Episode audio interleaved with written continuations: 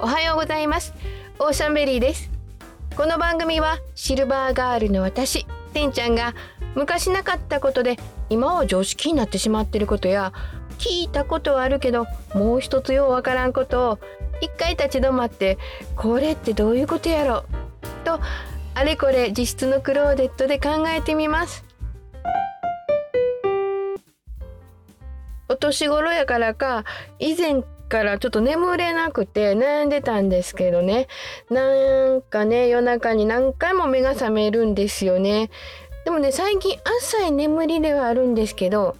二度寝ができるようになったんですよ。前はなんか4時間ぐらいで目覚めちゃってそっから眠れなくて睡眠時間が1日4時間ぐらいしかなくてしんどいなと思ったんですけどまあ今も4時間したら目が覚めるんですよ。3時間半とかね。だけどそっからもう一回ねちょっと朝まで寝れるようになったのがねだいぶ楽なんですね。でなんでかって言うたらあ目覚めたなと思ってねあの自分のポッドキャスト聞いてます。なんかそんなに自分が好きなんかなって感じでしょ。編集をでずっと聞いてるからなんか落ち着くんですね。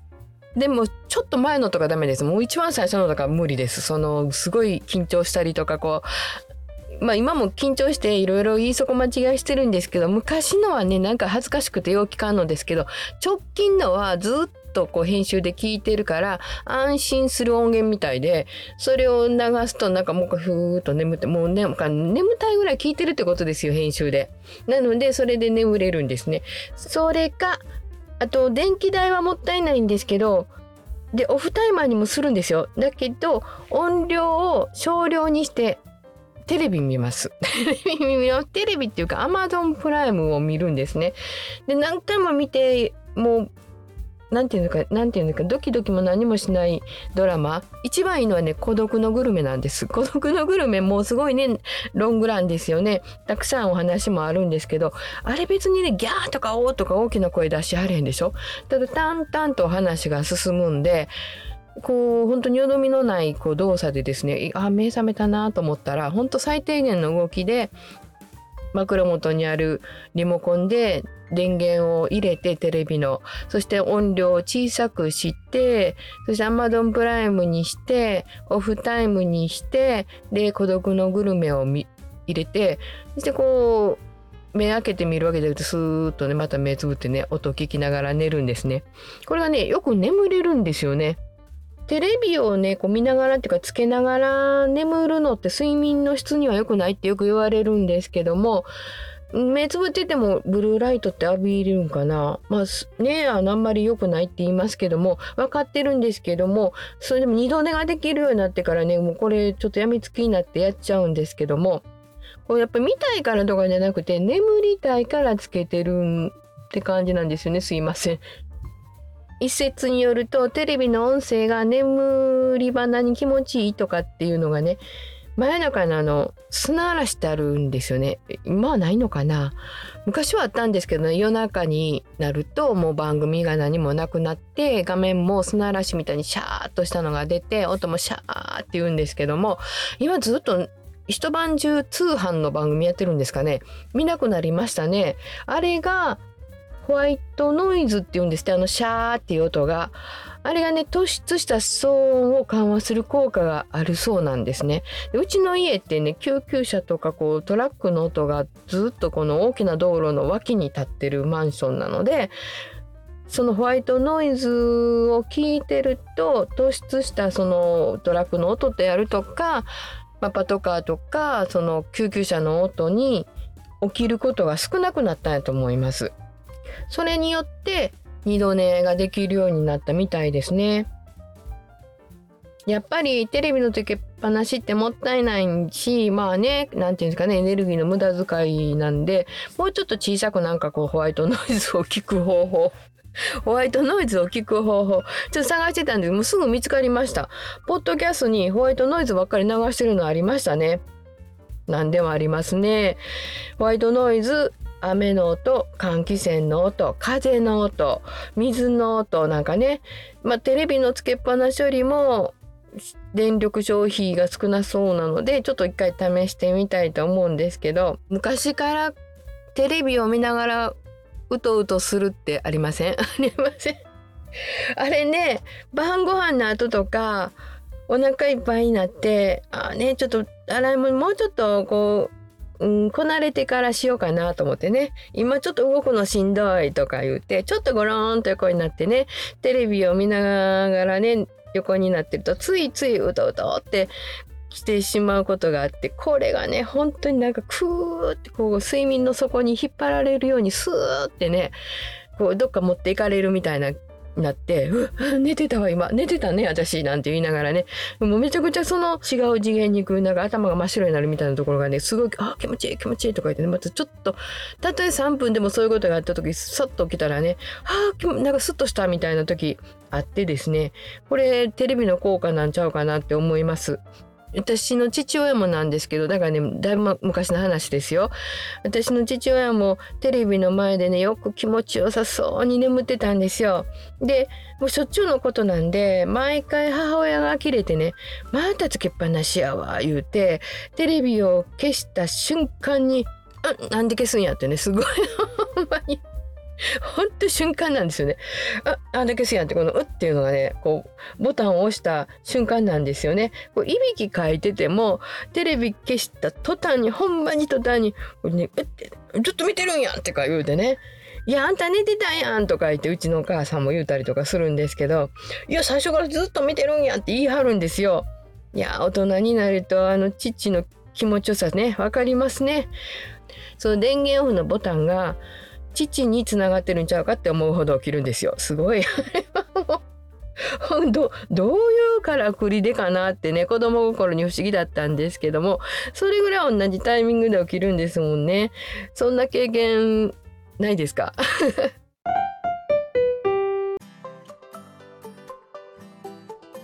あのテレビのオフボタンとお父ちゃんが今で言うたらこれリンクしてるってことですよねつながっていたのかもしれないですリンクとは輪っか網目連結絆鎖のことです。インターネットではあるページの中に書いてある他のページの所在を表す情報のことをハイパーリンクと言って略してリンクと呼びます。リンクのある場所をクリックすると他のページにジャンプするようになります。えっ、ー、とたなんか Google で例えば今日は何の日とか言ってって入れると一番上に記念日とかね出てくるんでそれが例えば青い字やったりとかするとそこの青い字にカーソル持っていったらちょっと、うん、私のことみたいなね ちょっと動くんですよ。これがハイパーリンクですね。こんな風に青文字やったり赤文字やったり太文字やったりとかねまあいろんな字があると思うんですよ。何色とかはスタイルとかはデザインによって変わると思うんですけどもそこをポチッとしたらつながって飛べるっていうことなんですね。私が言うても分かれへん。やっぱ分かれへん。一回ちょっと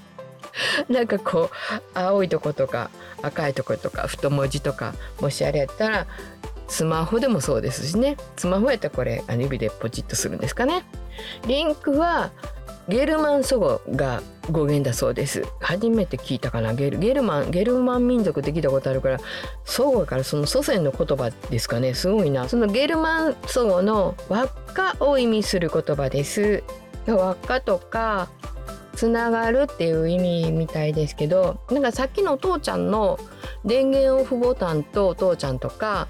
インターネット上で文字をポチッとしたらジャンプするとか言ったらねこう目には見えてないけどつながるっていうちょっと私イメージ持ちましたけどね。間違ってたらごめんなさいね。でもまあつながってるんですよ。でつながるっていう言葉は他にもコネクトっていう言葉があるんですね。まあ、そう言われたらそうやなって思います。普段使いませんからね、リンクもコネクトも。コネクトも連結する、つなぐっていう動詞だそうなんですけど、リンクとコネクトははっきりとした違いがあるわけではないので、テレビの父ちゃんとオフボタンはリンクしている。オフボタンとお父ちゃんはコネクトしている。これでもいいそうです。そんな感じですかね。でね、このコネクトっていうのは動詞でコネクションってなったらねこれも聞いたことありますよね。物事がうまく運ぶのに役立つ親しい関係。縁故縁は稲物の縁と個人の子。なんかエニシエっていうかな、えー、縁故ありますよね。縁故関係とかありますね。その縁故とコネを使うのコネですよね。おじさんのコネを利用して就職するとかっていうふうにねよう昔はそんなことようありましたけどもあとこのコネクションは麻薬の密売組織とあとね麻薬の密輸経由の名前もコネクションというそうです。そういえばですよ。そういえばって言われればそういう感じ。そう言われればなんですけどフレンチコネクションっていうね古い映画があってなんか題名だけ覚えてるんです。すごい古いんでこれがマルセイユとアメリカの密輸ルートのことらしいんですね。それの刑事のサスペンスアクションらしいです。なんか古いからちょっと見たかどうか覚えてないんですけどもなんかこうコネクションっていう密輸とかそういうのは割と映画になってるみたいですね。でその密輸は全然関係ないんですけど私コネクションって言ったらもう絶対これなんですけどねカリフォルニアコネクション。なんか知ってるなと思ってねなんか私知ってるよう見てたっていうかよう聞いてたんですねこれ。1979年の水谷豊さんのね歌なんですけども熱中時代刑事編の主題歌だったそうです。これね18歳なんですね。ちょうどテレビもよう見てたし歌もよう聴いてたしもう出る曲出る曲ねあの明星とか平凡買ってねそこにあの付録でいつもあの歌詞とか楽譜とかがね全部載ってるんですよ。全部っていうと網羅してるかどうか分かりませんけどもう人気の歌手の人が歌う曲は大体も新曲そこに載ってるんで付録が欲しくてよく買ってましたけどね。だからそれでもねすぐ覚えてたと思いますよ。カリフォルニアコネクションね。あのあれですよ。ジグザグ気取ったってやつですね。あんま歌ったらあかんね。これカリフォルニアコネクションっていう歌ですけどこれ刑事もんやからこういう名前つけたかな。でもこれあれですよ。何の密輸も出てけへんし麻薬も出てこないです。歌詞に。阿木陽子さんですね。熱く燃える季節が僕らの憧れ運んでいくよっていうね歌詞がありますので彼女のことを歌ってるんですけど懐かしいですね。これ刑事編ってあれですよね。えミッキー・マッケンジーさんが出てはって